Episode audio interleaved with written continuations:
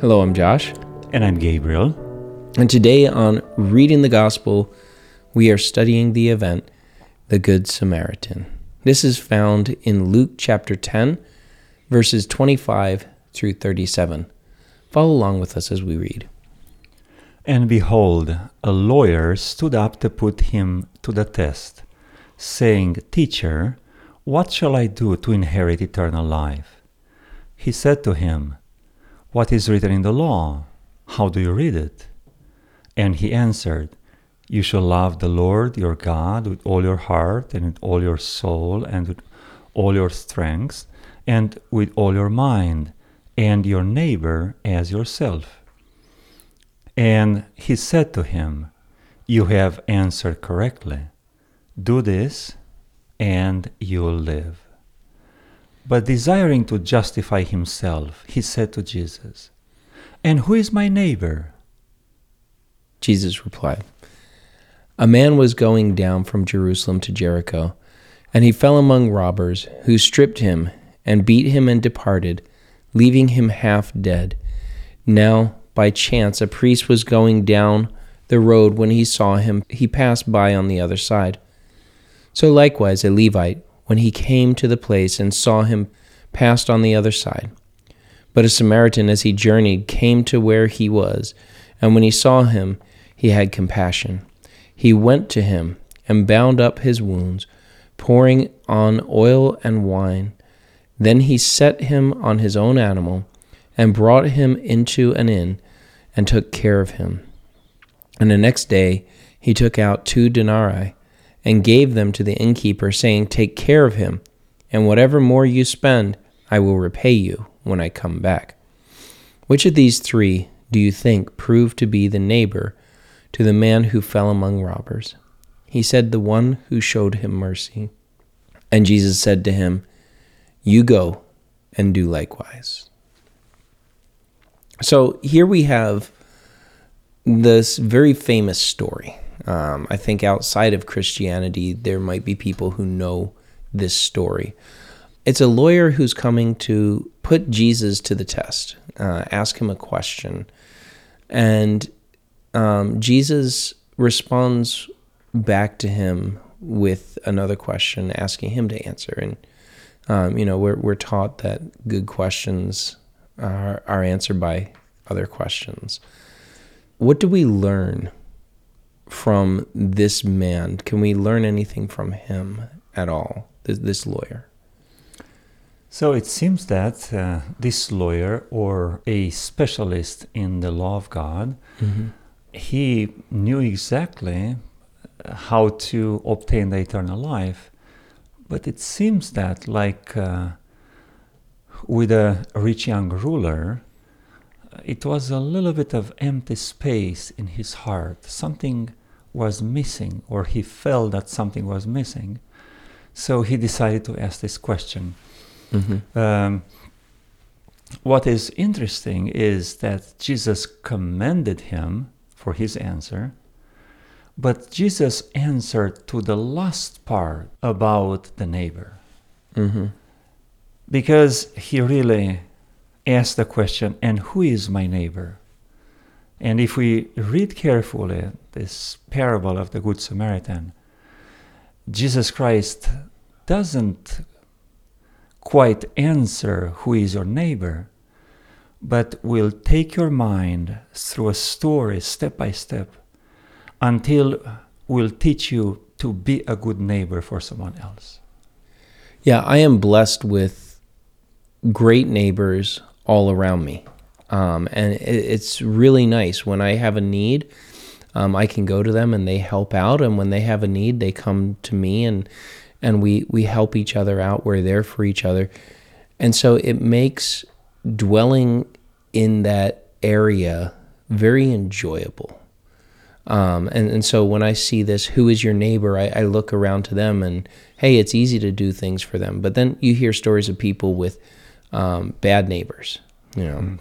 Maybe they shine a light towards you at night or play loud music or um, things like that. And, and you don't want to do anything nice for them. And, and so I think Jesus is touching a very, um, he's hitting a nerve here. uh, you know, the, as the Israelite was thinking, as this lawyer was thinking when Jesus asked the neighbor, he's probably thinking the, the fellow Jews around me, you know, the chosen people of God. What is interesting is that the main character, the hero of this story, Yeah, uh, is from the other side. yeah, Is from the side of the enemy. Is a Samaritan, and uh, it was a century-long competition between the Samaritans and uh, and the Jews.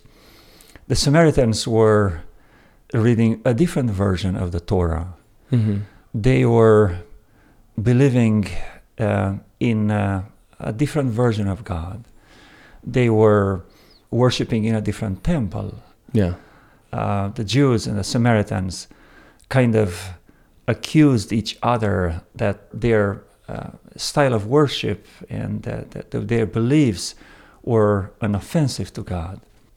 So to have a story with a character from the other side, from among your enemies, that is amazing. hmm Imagine that Jesus Christ will be in Israel today and will tell the story about the good Hamas or the, the good Hezbollah.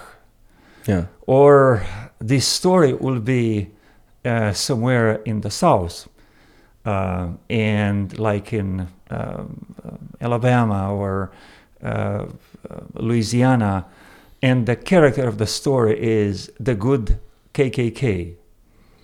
So th- this story is really revolutionary.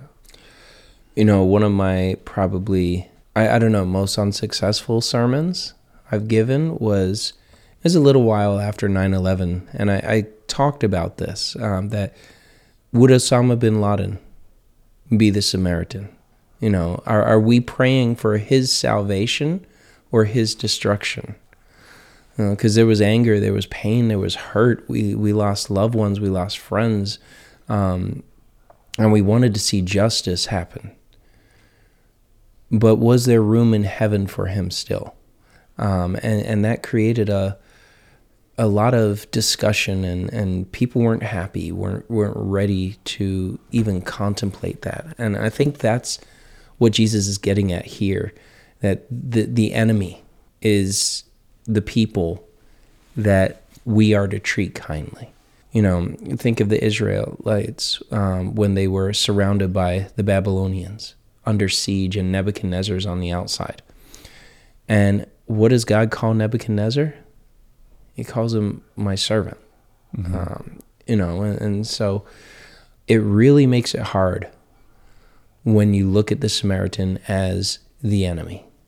Um, People from the other side, yeah, from those neighbors that uh, annoy us, uh, from those who cut our way to success, for those who do not promote us when we feel that we deserve a promotion. for those who don't see life the same way we do, hmm um, you know, th- these are the people that we're to reach out. And care Jesus Christ in Matthew chapter 5, the last um, group of verses starting with 40, uh, he says, Love your enemy.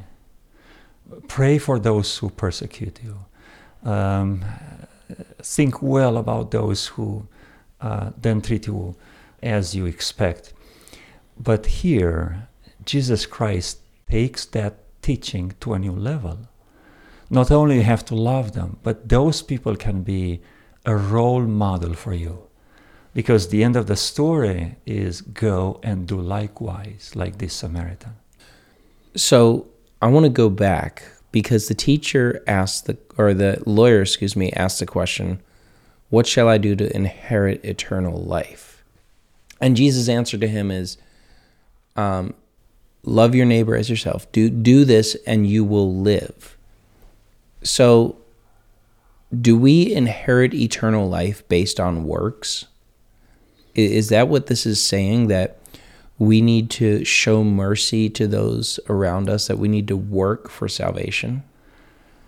We're going to have um, one of the following episodes about Mary and Martha shows the opposite, where Mary, who sits at the feet of Jesus Christ, is commanded, and Martha, who was working, uh, she was not uh, choosing the right side, no, we are not saved by works, but if our faith does not translate into appropriate, holy, godly action or lifestyle, it seems that that faith might not be right.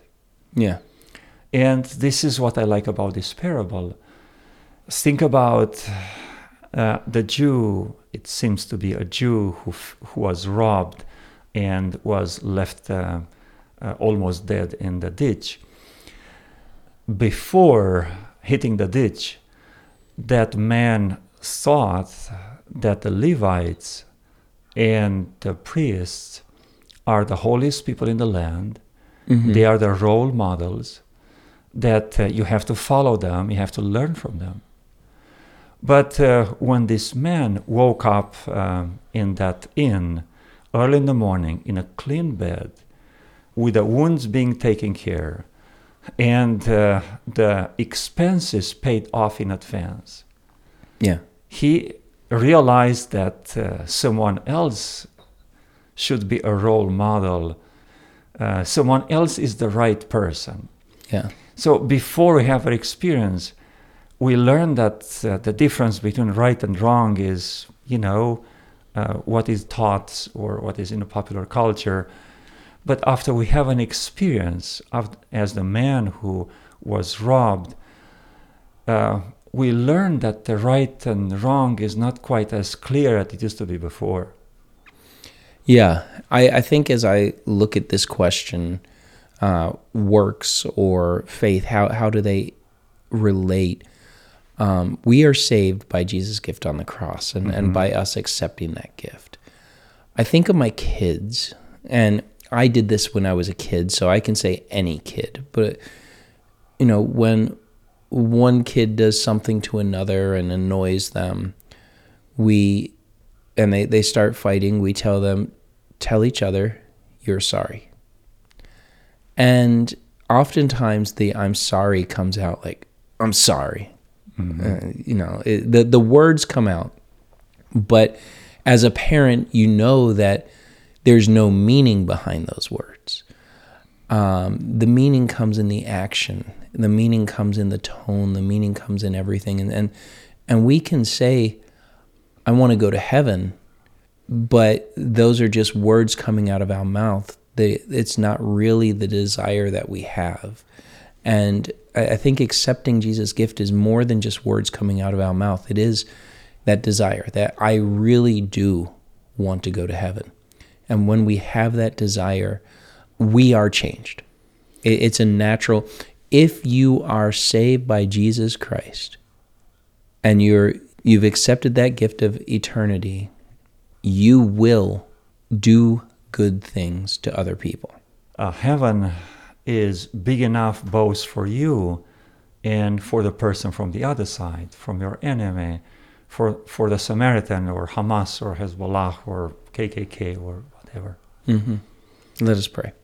Father God, heaven is a place that we want to be in.